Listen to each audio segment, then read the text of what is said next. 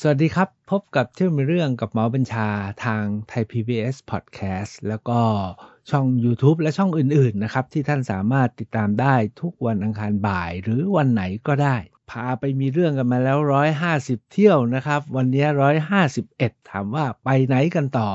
2ครั้งที่แล้วเราไปญี่ปุ่นมาที่โตเกียวนะครับงั้นครั้งนี้ขอไปใกล้ๆโตเกียวที่คามากุระและโยโกฮาม่าเที่ยวมีเรื่องกับหมอบัญชา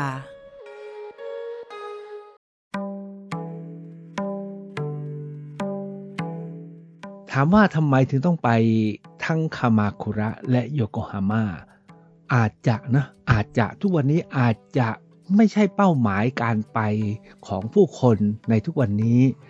แต่ผมเนี่ยตามที่บอกไว้เมื่อคราวที่แล้วนะครับว่าผมไปญี่ปุ่นครั้งแรกเมื่อ2526ตอนนี้ก็40ปีแล้วนะครับตอนนั้นเนี่ยไปทั้ง2เมืองครับทั้งคามากุระและโยโกฮาม่าแต่ครั้งหลังๆมาอีก 3-4 ครั้งเนี่ยโยโกฮาม่าไม่ได้ไปอีกเลยแต่ไปคามากุระเพิ่มมาอีก2ครั้งคามากุระมันต้องสำคัญใครๆก็ไปนะครับเขาบอกว่าถ้าไปโตเกียวแล้วอยากจะไปเมืองเก่าวัดเก่านะครับที่เป็นแดนสำคัญเป็นต้นเขาประวัติศาสตร์ฉากสำคัญของญี่ปุ่นก็คือการเกิดโชกุนเนี่ยก็เกิดขึ้นที่เมืองคามากุระแห่งนี้นะครับโชกุนมินาโมโตะเนี่ยนะครับท่านรวบอำนาจนะเมื่อประมาณเกือบพันปีที่แล้วท่านก็รวบอำนาจเบ็ดเสร็จในการจัดการปกครองใหม่ให้โชกุนเป็นใหญ่แล้วก็มีไดเมียวนะครับคือเป็นรองจากโชกุนอยู่อย่างเมืองนู่นเมืองนี้เมืองนั้นมีซามูไรนะครับเป็นลูกมือเป็นสมุนแล้วก็มีอะไรต่ออะไรก็ว่ากันไปเพราะฉะนั้นคามากุระเนี่ยถามว่ามีความสำคัญขนาดไหนบอกว่าเป็นนครหลวงสำคัญนะครับที่ระบบโชกุนก่อเกิดเมื่อเกือบพันปีที่แล้วในญี่ปุ่นนะครับแล้วหลังจากนั้นมันก็มาเรื่อยๆจนถึงอิเอยาสึโตกุกาวะนะครับจนสุดท้ายก็กลับมาสู่การปฏิรูปใหม่ในยุคของจักรพรรดิเมจิที่ท่านก็กลับมาฟื้นคืนอำนาจใหม่คามากุระเนี่ยอยู่ไม่ไกลจากโตเกียวนั่งรถไปก็สักชั่วโมงนึงจะนั่งรถไฟก็ไปถึงได้นะครับทุกวันนี้เนี่ยไปสะดวกมากนะครับแล้วก็จะมีทัวร์พาไปนะครับไปเที่ยว1วันพอหรือจะไปนอนก็ได้ผมเองเนี่ยครั้งแรกเนี่ยไปเองไปคนเดียวแล้วไปหาที่นอนเอาปลายทางอันนี้เหตุการณ์เมื่อ40ปีที่แล้วนะครับแล้วเดี๋ยวจะเล่าว่าผมไปนอนที่ไหนนะครับแต่อีก2ครั้งต่อมาเนี่ยจะใช้เวลาอยู่กับคามากุระประมาณครึ่งวันเป็นแบบไซด์ทริปออกไปจากโตเกียวแล้วก็กลับโตเกียวนะครับคามากุระเนี่ยถ้าไปแล้วเนี่ยทุกท่านเวลานึกถึงญี่ปุ่นนะเขาไปญี่ปุ่นเขาจะมีสัญลักษณ์บางอย่างที่เขาเรียกว่าเป็นอะไรอ่ะเป็นเช็คพอยต์นะเป็นที่เช็คอินที่คามากุระนี่แหละครับมีสัญลักษณ์ของญี่ปุ่นที่สำคัญแล้วก็เป็นสัญลักษณ์เก่าแก่ที่ใครๆไปก็จะต้องไปแล้วก็ถ่ายก็คือหลวงพ่อโตไดบุตสึหลวงพ่อโตไดบุตสึเนี่ยอยู่ที่วัดชื่อว่าโกโตกุอินโกโตกุนะวัดโกโตกุอินเนี่ยหมายถึงเป็นวัดในญี่ปุ่นเนี่ยเขามีลงท้ายถ้าลงท้ายว่าอินหมายถึงวัดแต่บางวัดเขาลงท้ายว่าจินะครับจะเป็นอินหรือว่าเป็นจิเนี่ยนั่นก็คือเป็นวัดเพราะฉะนั้นที่หลวงพ่อโตที่วัดโกโตกุอินเนี่ยนะครับส่วนใหญ่เราก็จะเรียกว่าหลวงพ่อโตไดบุตสึที่คามากุระเพราะว่าในญี่ปุ่นยังมีหลวงพ่อโตอีกเยอะมากองค์นี้เนี่ยถือว่าเป็นพระสำริดนะพระหล่อสำริดมีอายุ900ปีโดยประมาณแล้วก็มีขนาดสูงประมาณ11เมตรเวลาเดินเข้าไปนะเข้าประตูวัดก็เห็นท่านวางอยู่นอกอาคารเคยมีอาคารปกคลุมไม้อย่างที่นาราเนี่ยมีหลวงพ่อโตใหญ่มีอาคารปกคลุมเป็นอาคารไม้ใหญ่มากแต่องค์นี้เนี่ยไม่มีอาคารปกคลุมนะครับท่านก็นั่งอยู่เป็นสำริดใหญ่และงดงามมากผมพูดแค่นี้ท่านคงนึกถึงนะว่ามีพระแบบญี่ปุ่นอยู่องค์เนื้อที่สีเขียวๆมีสนิมเขียวนะครับตั้งอยู่กลางแจ้งแล้วคนไปก็ต้องถ่ายรูปที่นั่นแต่ที่สนุกกันนั้นก็คือว่าในองค์พระที่สูง11เมตรเนี่ยครับเข้าไปได้ด้วยมีบันไดให้ไต่ขึ้นไปบนถึงพระเศียรผมเนี่ยไต่ขึ้นพระเศียรเฉพาะครั้งแรกเพราะครั้งแรกก็อายุ26นะก็วัยรุ่นอยากเห็นมันทุกอย่างแต่พอครั้งหลังๆเนี่ยไปกับคนนู้นไปกับคนนี้นะครับหลายๆคนแล้วเราก็เริ่มเป็นผู้ใหญ่ ก็ได้แต่ยุให้คนอื่นขึ้นและตัวเองก็ไม่ขึ้นเอาว่าพระองค์นี้เป็นพระที่มีชื่อเสียงโด่งดังไปทั่วโลกถ้านึกถึงประเทศไทยเนาะถามว่าพระสายญาติที่วัดโพน่าจะเป็นสัญลักษณ์ของพระพุทธรูปองค์สำคัญของประเทศไทยหลวงพ่อโตนะไดบุสุที่คามาคุระวัดโกโตกุอินเนี่ยแหละครับสำคัญมากนั้นบริเวณวัดเนี่ยเวลาเราเข้าไปถึงจริงบริเวณเขาก็จะมีสวนญี่ปุ่นมีหย่อมนะครับมีโบสถ์วิหารและมีพระพุทธรูปอีกหลากหลายอย่างแต่สำหรับวัดนี้เนี่ยคนส่วนใหญ่ก็จะให้ความสำคัญกับหลวงพ่อโตนะครับเป็นสำคัญแล้วก็หาวัดอื่นต่อเพราะสะสมแต้มนะเรามีเวลาครึ่งวันหรือ1วันแล้วอยากเที่ยววัดให้ทั่วนะครับในคามาคุระจริงๆหลายคนก็คงบ่นเนาะว่าไปกับผมแล้วมีแต่วัดกับพิพิธภัณฑ์ถ้าเที่ยวมีเรื่องกับหมอบัญชาก็แนวนี้ผมเนี่ยออกจากวัดโกโตกุอินเนี่ยนะครับที่เนี่ยมันมีวัดอยู่อีก3วัดแล้วแต่ละวัดเนี่ยมีความว้าวนะที่ไม่เหมือนกันนะครับแล้วก็อยู่เป็นท็อป5นะครับท็อป5ของคามาคุระจริงๆก็คือหลวงพ่อโตไดบุสุเนี่ยเป็นท็อป10ของญี่ปุ่นเลยอีก3วัดเนี่ยที่ผมถือว่าเป็นท็อป5แล้วไปแล้วเนี่ยผมคิดว่ามัน น่าจะให้ไปท่านก็ควรจะไปกันเพราะว่าแต่ทั้ง3วัดเนี่ยจะมีความแตกต่างคือไม่ใช่ไปวัดแล้วเหมือนกันหมดนะอะไรก็เหมือนกันหมดแต่3วัดนี้มีความแตกต่างครับวัดที่1เนี่ยเป็นวัดที่ถ้าเราไปในจังหวะที่ดอกไฮเดรนเยียบานนะวัดนี้นะครับทั้งวัดดอกไฮเดรนเยียบานแล้วสวยหมดเลยไฮเดรนเยียเขามีหลากหลายสีม่วงสีฟ้าสีชมพูนะครับแล้วก็มีช่อเล็กช่อใหญ่แบบชั้นเดียวแบบซ้อนแล้วมันไม่ใช่ปลูกเรียงมันเป็นใช้คำว่าไงเป็นดงทึบเลยครับแล้วบันไดนะฮะบันไดวัดที่ผมเข้าไปนี่ผมไปครั้งแรกนะไปเจอดอกไฮเดรนเยียกำลังบานนะครับมา40ปีที่แล้วหลายท่านอาจจะถามว่าแล้วทุกวันนี้ยังมีอยู่ปะยังมีครับยังขึ้นชื่ออยู่ครับว่าถ้าไปดูดอกไฮเดรนเยียบานที่คามาคุระต้องไปที่วัดนี้นะครับคือวัดเมเกสึนะเมเกสึอินวัดดอกไฮเดรนเยียแล้วกันนะครับเมเกสึอินเนี่ยนะครับเป็นวัดเก่ามากแล้วก็เฉพาะขั้นบันไดขึ้นไปสู่ตัววิหารผมใช้คำว่าวิหารแล้วกันวิหารของเขาเนี่ยเป็นไม้นะแล้วก็หลังคาจะมุงด้วยหญ้าคา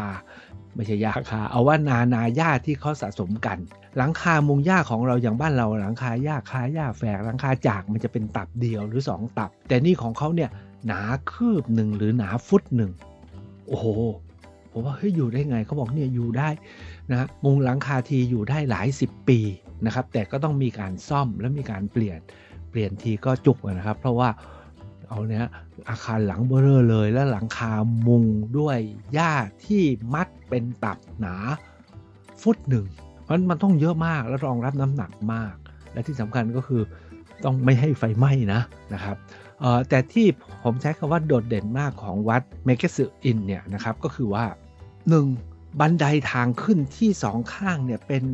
ไฮเดรนเยียบานสะพรั่งนะครับแบบแน่นเลยถามว่าเวลาเดินไปเราเห็นใบนะเห็นใบเขียวอยู่ส่วนหนึ่งเนี่ยถามว่ามีดอกกี่ส่วนผมว่ามีดอกอยู่40ส่วนต้องคิดอย่างเงี้ยมีดอกอยู่40ส่วนนะงั้นใบเหลือน้อยมากนะครับแต่ที่สำคัญคือขั้นบันไดครับเป็นบันไดหินอายุร่วมพันปีแล้วขั้นบันไดเนี่ยครับผ่านการเดินขึ้นเดินลงเดินขึ้นเดินลงยิ่งทุกวันนี้เป็นสมัยของการท่องเที่ยวใช่ไหมคนญี่ปุ่นเขามีอยู่ร้อยกว่าล้านคนนักท่องเที่ยวทุกวันนี้ไปญี่ปุ่นกันตั้งเท่าไหร่เดินขึ้นเดินลงเนี่ยวันเนี่ยเดินกับผ่านเท้าสักกี่พันกี่หมื่นฝีเท้าเพราะฉะนั้นเนี่ยรอยสึกหรอของขั้นบันไดเนี่ยนะครับผมนะสวยมากแต่เวลาเดินต้องระวังนะครับเพราะว่ามันสึกหรอมากมีสิทธิ์พลิกมีสิทธิ์พลาดได้แต่สวยเพราะฉะนั้นวัดนี้เนี่ยเป็นวัดอันดับที่2นอกจากวัดหลวงพ่อโตไดบุสุนะครับวัดที่3นี่เปลี่ยนลุคเลยครับวัดที่3เนี่ยส่วนใหญ่เนี่ยเขาขึ้นชื่อว่าเป็นวัดป่าไผ่ถ้านึกถึงอินเดียก็เวลุวนารามเนาะคือปลูกไผ่ญี่ปุ่นเนี่ยเขามีชื่อเสียงเรื่องของวัฒนธรรมไผ่แล้วก็เอาไผ่เนี่ยมาสร้างทำเป็นสารพัดอย่างแต่แล้วก็เป็นอุปกรณ์ในเรื่องการภาวนาอุปกรณ์การชงชาแม้กระทั่งชาเขียวเขาก็ต้องใช้อะไรเครื่องชงชาเขียวเขาก็ต้องเอาไผ่เนี่ยมาทุบๆๆเป็นคล้ายๆเป็นแปลงเพราะฉะนั้นเนี่ยไผ่เนี่ยมันอยู่ในชีวิตจิตใจของเขามากวัดนี้เนี่ยครับพอเข้าไปในวัดนะเป็นป่าไผ่แบบเขียวขจีนะครับแล้วครึ้มถ้าว่าไปในหน้า ไผ่สดโอ้โหเขียวครึ้มแล้วทำให้จิตเนี่ยมันเย็นไปหมดเลยผมยังไม่เห็นเมืองไทยมีป่าไผ่ที่ไหนที่แบบครึ้มอย่างนี้มีอยู่วัดหนึ่งที่เห็นเพิ่งสร้างทำใหม่ก็คือที่ไร่เชิญตะวันของท่านมหาวุฒิชัยท่านวอที่เชียงรายแต่ผมว่าที่นี่เขาเป็นป่าเป็นดงจริงๆนะครับแล้วพอถึงหน้าแล้งก็เห็นสีเหลืองนะครับก็สวยอีกแบบนึงโอ้ยทุกวันนี้นะเท่าที่ผมตามไปดูข้อมูลในระยะหลังนะครับเขาบอกว่ามันไปแล้วไม่ค่อยสงบเท่าไหร่หรอกเพราะคนมันเต็มนะครับคนจะไปดูเดินกันย้อยเต็มไปหมดเลยนะครับตอนที่ผมไป40ปีที่แล้วโอ้โหมันไม่ค่อยมีใครเท่าไหร่นะครับการท่องเที่ยวยังไม่เป็นอุตสาหกรรมยิ่งใหญ่มากนักอันนั้นคือวัดป่าไผ่หรือวัดโมโกกุจินะครับวัดที่4ที่คามาคุระที่ไปแล้วต้องใช้คำว่าประทับใจ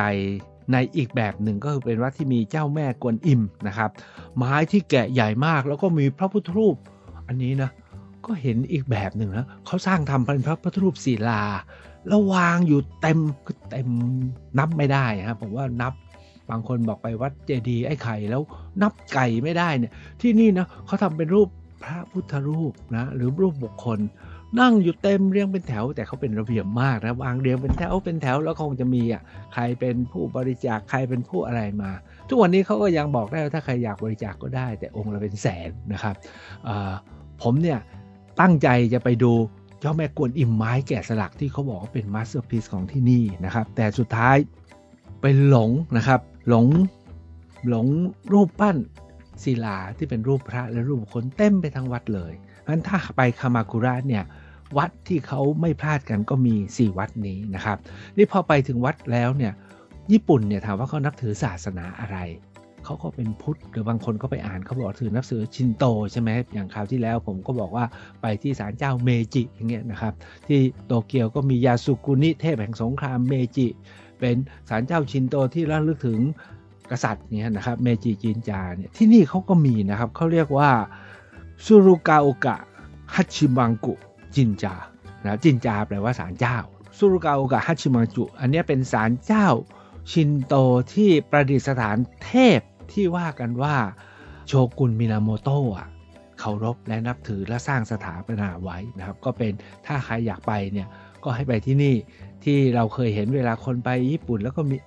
บ้านเราเนี่ยมีเสียงเซมซีใช่ไหมญี่ปุ่นเขามีแบบไปชิงโชคไปดึงโชคแล้วเขาก็เอากระดาษมาแล้วเขาก็จะผูกแล้วก็แขวนไว้ตามต้นของเราเนี่ยถ้าดีเราก็เอามาถ้าไม่ดีเราก็ฝากไว้ของญี่ปุ่นเนี่ยดูเหมือนว่าเขาจะได้อะไรเสร็จเขาก็จำใส่ใจแล้วเขาก็ผูกติดไว้ตามต้นไม้หมดเลยอันนั้นเนี่ยก็ไปกันที่นั่นนะครับเพราะฉะนั้นจุดที่ไปของคามาคุระเนี่ยมี4อย่างแต่คนอื่นเนี่ยเขาจะมีไปที่เที่ยวอีก 2-3 ที่นะครับที่เขาจะไปกันก็คือบอกว่าไปที่ชายหาดเพราะว่าเป็นหาดทรายชายทะเลที่อยู่ใกล้กับโตเกียวนะครับ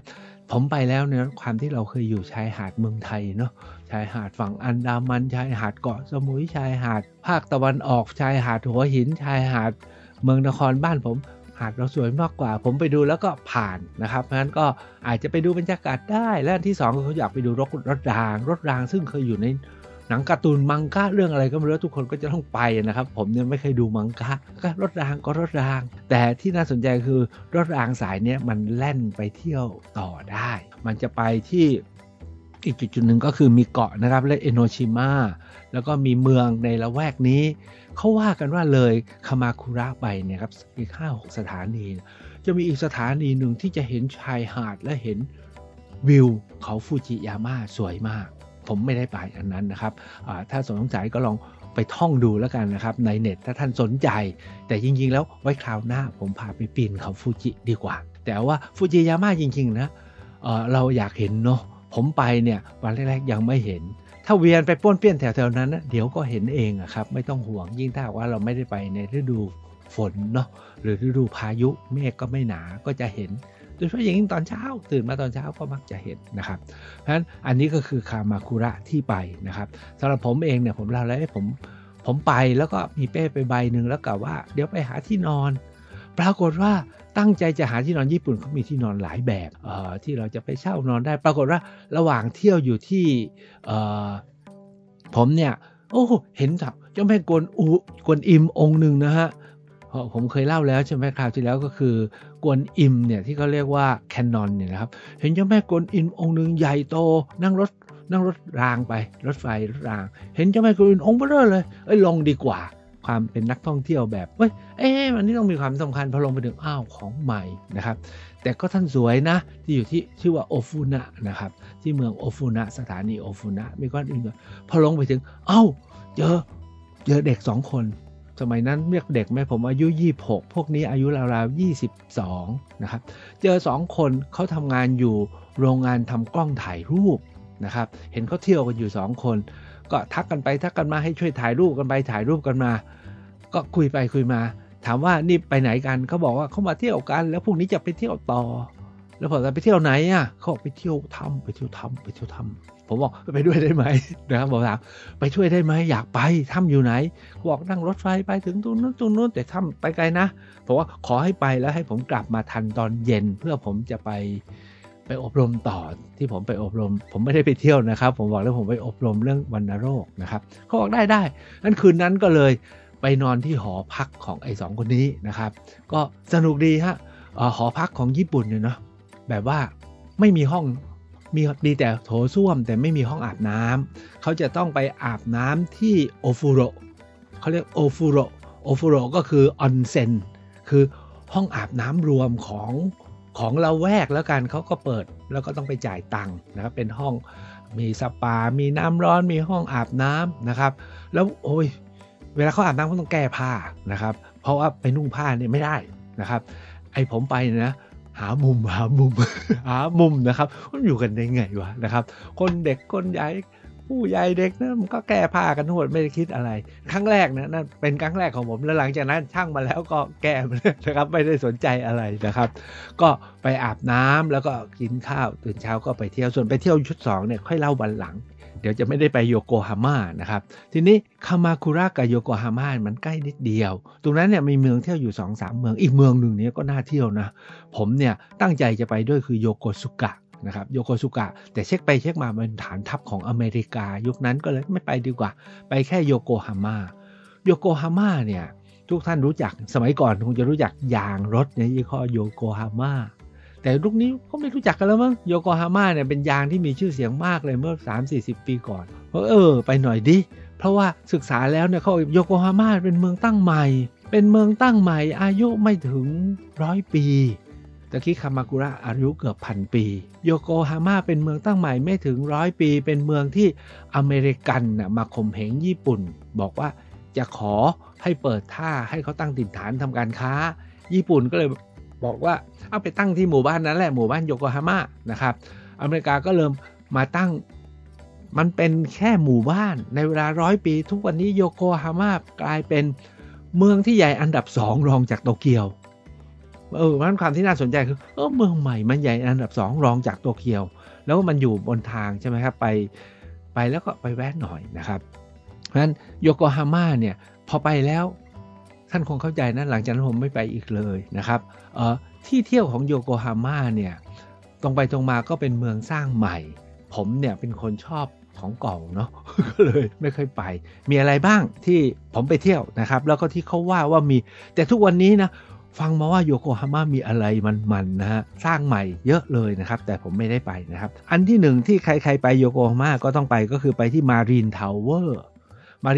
ก็คือเป็นหอสูงอ่ะตอนนี้ประเทศไทยกำลังบ้าสร้างหอสูงกันนะทุกจังหวัดก็จะสร้างอย่าไปบอกเลยจังหวัดไหนก็สร้างบ้างสร้างสำเร็จก็ได้สร้างแล้วร้างก็มีนะครับ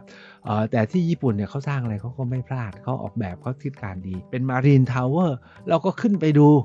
สำหรับผมนะไปดูก็งั้นแหละเห็นชายทะเลเห็นอ่าวแต่เขามีเรือ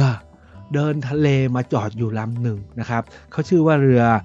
ฮิกาวามารูเป็นเรือเดินทะเลเดิมที่เคยไปถึงอเมริกันไปไหนต่อไหนนะครับแล้วเขาก็มาจอดทำเป็นพิพิธภัณฑ์อยู่นอกท่าอันนี้ก็เหมือนบ้านเราเวลาเคยมีเรือใช่ไหมเรือมาจอดแล้วก็ไปเที่ยวดูเรือนะครับเพราะนี่เป็นเมืองเรือนะครับ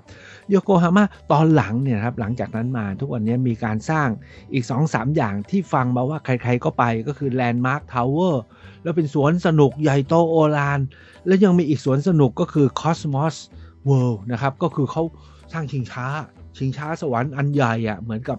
Eye of London เนาะ นะครับเหมือนกับชิงช้าใหญ่เหมือนกับที่อะไรอ่ะที่อะไรอ่ะที่เอเชียติกก็สร้างนะครับในเมืองไทยก็เป็นสวนสนุกซึ่งผมก็ไปคนเดียวแล้วก็ไอสวนสนุกอย่างนี้ไม่ค่อยอ่ะต้องถ้าไปจริงๆก็ต้องไปแบบสวนสุดๆเลยเช่นดิสนีย์เวิลด์ดิสนีย์แลนด์นะครับก็เลยไม่ได้ไปนะครับแต่ครั้งนั้นเนี่ยผมเลือกไปที่หนึ่งก็คือที่ศูนย์แผ่นดินไหวคือไอเราเนี่ยเนาะมันอยู่เมืองไทยไม่เคยสัมผัสแผ่นดินไหวเลยใช่ไหมครับยกเว้นระยะหลังมานะเราก็สัมผัสกันบ้างแต่ระดับการแผ่นดินไหวก็ไม่ได้มากนักแต่ที่โยโกฮาม่าที่โตเกียวที่ราบนี้นะครับเมื่อเขาเคยเกิดแผ่นดินไหวใหญ่มากเขาเรียกคันโตเอิร์ธเควคที่โอ้โหเมืองเนี่ยพังคนตายกันเยอะแยะไปหมดเลยแล้วเขามีการเตรียมความพร้อมเรื่องรับแผ่นดินไหวกันอย่างเต็มที่มากผมก็เลยอยากสัมผัสซะหน่อยเขาเรียกว่า Earthquake Center ก็เป็นห้องนะให้เราเข้าไปนั่ง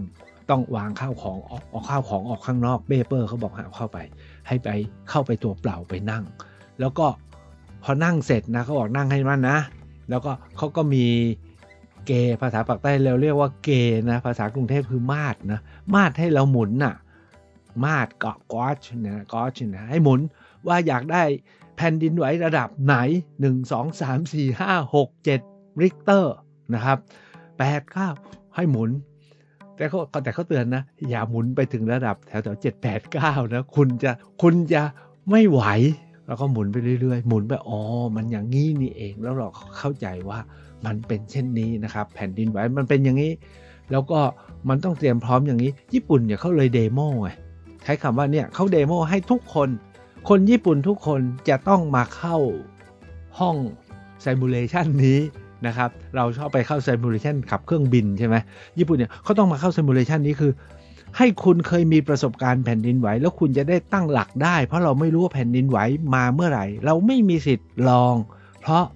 อาจจะมาครั้งเดียวตายเลยบ้านพังเลยนะครับมันหมายความว่าคุณจะต้องกลับไปแล้วเนี่ยเวลาจะสร้างอาคารบ้านเรือนจะต้องมีความแข็งแรงมั่นคงจริงจะมีเฟอร์นิเจอร์ติดตั้งต้องมั่นใจจะวางของอะไรต้องมั่นใจว่าจะไม่เที่ยวกลิ้งเที่ยวพลิกเที่ยวหล่นมากระแทกทุกคนเนี่ยต้องผ่านที่นี่อันนี้เป็นเพราะเป็นประสบการณ์จริงไม่งั้นเนี่ยก็จะไม่ตื่นกลัวไม่ระมัดระวังอันนี้คือสิ่งที่ไปที่นี่นะครับแต่ระยะหลังๆมาเนี่ยโยโกฮาม่าคนยิงก็น่าไปเที่ยวนะเขาบอกตอนนี้มีพิพิธภัณฑ์ตั้ง40พิพิธภัณฑ์ผมเนี่ยมาเช็คใหม่เนาะคราวที่แล้วเราไปแค่นั้นแหละนะครับแล้วก็ไปหากินที่ไชน่าทาวน์โยโกฮาม่าเนี่ยเขาบอกว่าไชน่าทาวน์ยิ่งใหญ่มากเพราะว่าพออเมริกาได้รับอนุญาตให้มาตั้งฐานที่นี่ก็ขยายเมืองใหญ่คนจีนก็เข้ามาทำงานในยุคก่อนสงครามโลกครั้งที่2ใช่ไหมครับมันก็เลยกลายเป็นไชน่าทาวน์ที่ใหญ่โตอยู่ที่นี่ท่านก็ไปเที่ยวที่นั่นได้นะครับแต่สุดท้ายเนี่ยที่ผมข้องใจมากคือเขาบอกว่ามันมีพิพิธภัณฑ์ตั้ง40พิพิธภัณฑ์ทุกวันนี้โยโกฮาม่าเมืองเดียวเนี่ยแล้วใครไปเที่ยวแล้วไปแล้วต้องอยู่กี่วันถึงจะเที่ยวทั่วพิพิธภัณฑ์นะครับมี2พิพิธภัณฑ์ที่ผมฟังแล้วบ้านเราน่าจะทำพิพิธภัณฑ์ก๋วยเตี๋ยวพิพิธภัณฑ์ขนมจีนนะนี่พิพิธภัณฑ์ข้าวซอยนะเพราะเขามีพิพิธภัณฑ์ราเมงพิพิธภัณฑ์ว่าด้วยราเมงรู้จักราเมงใช่ไหมก็คือมีญี่ปุ่นน่ะแล้วเขาบอกว่าเป็นรวมว่าด้วยวิทยาการราเมงมีเจ้าราเมงให้มาลองชิมให้มาลองกินกันแล้วถ้าจะกินเนี่ยนะสั่งแบบที่เล็กๆก็ได้จะได้กินหลายๆเจ้าจะได้ชิมทุกๆเจ้านะครับนั่นคือว่าด้วยราเมงแต่ที่สนุกกว่านั้นคือเขามีพิพิธภัณฑ์มาม่าผมเรียกพิพิธภัณฑ์มาม่าแล้วกันนะครับจริงๆเขาเรียกว่าพิพิธภัณฑ์บะหมี่กึ่งสำเร็จรูปไอ้มาม่าที่เรากินทุกวันนี้นะประเทศไทยเราตอนผมเป็นเด็กๆมาม่าเนี่ยเริ่มเข้ามาแล้วนะ2510กว่าเราเริ่มกินมาม่ากันแล้วใช่ไหมฮะแต่ในญี่ปุ่นเนี่ยเขาบอกว่าพัฒนาแรกในญี่ปุ่นเนี่ย2501นะครับเป็นไอ้มีกึ่งสำเร็จรูปแบบที่เป็นมาม่ายำๆไวๆที่เรากินกันทุกวันนี้นะครับปรากฏว่าเขามีพิพิธภัณฑ์ด้วยแล้วยังมีพิพิธภัณฑ์ว่าด้วยสวรรค์ในทะเลก็คือเป็นอควาเรียมมีพิพิธภัณฑ์ธรรมชาติวิทยาที่ว่ากันว่าสุดยอดเพราะเอา AI มาใช้มีพิพิธภัณฑ์ไหมมีพิพิธภัณฑ์เครื่องสำอางชิเชโดมีเครื่องสำอางชิเชโดด้วยนะครับพิพิธภัณฑ์ยานพาหนะพิพิธภัณฑ์เบียร์คิรินเพราะฉะนั้นเนี่ยเอาว่า40พิพิธภัณฑ์ของเขาเนี่ย หลากหลายมากอีกอันนึงที่อาจจะดูสาธารณะหน่อยมีพิพิธภัณฑ์ตุ๊กตาที่เขาว่ากันว่ารวบรวมตุ๊กตาจากทั่วโลกโดยเฉพาะอย่างยิ่งของญี่ปุ่นมีครบเมืองไทยเนี่ยเราว่าเรายังมีทำเรื่องพวกนี้กันน้อยทำแล้วอยู่ไม่ยาวของเขาเนี่ยนะครับที่สร้างทำแล้วก็อยู่ยาวนอกจากอยู่ยาวแล้วมีของใหม่พัฒนามาเรื่อยๆคิดดูแล้วกันโยโกฮาม่าเมืองเดียวทุกวันนี้มี40พิพิธภัณฑ์ลองกลับไปดูที่บ้านของเราสิครับว่าบ้านเรามีกี่พิพิธภัณฑ์และพิพิธภัณฑ์บ้านเราเนี่ยนะขอโทษนะครับลองแวะไปเที่ยวดูมันใช่พิพิธภัณฑ์แน่หรือเปล่านะครับหรือเป็นแค่โกดังหรือเป็นแค่ตู้ใส่ของวางไว้ 2-3 ตู้หรือที่เป็นพิพิธภัณฑ์เนี่ยมันมีความเป็นพิพิธภัณฑ์จริงก็คือเป็นแหล่งเรียนรู้แหล่งศึกษาแหล่งค้นคว้าและพอที่จะเชื้อเชิญคนมาเที่ยวมาชมมาเรียนมารู้กันหรือไม่ท่านนี่ก็คือที่คามาคุระกับโยโกฮาม่าที่ผมพาไปลืมบอกไปครับว่า อันนี้อยู่ในจังหวัดคานากาวะนะครับอยู่บนเกาะฮอนชูถามว่าอยู่ตรงไหนอยู่ที่เกาะใหญ่ที่สุดของญี่ปุ่นอยู่ตรงไอหัวมุมแมลงนะครับอยู่ตรงใต้สุดนะครับตรงมุมใต้สุดของเกาะฮอนชูไม่ไกลจากโตเกียวอยู่ทางตะวันออกของโตเกียวทุกวันนี้ไปๆมาๆนะครับง่ายมากซื้อตั๋วรถไฟซื้ออะไรก็ไปได้แล้วครับพบกันข้างหน้านะครับผมจะพาไปขึ้นภูเขาฟูจิแล้วก็รายรอบฟูจิกันครับเที่ยวมีเรื่องกับหมอบัญชา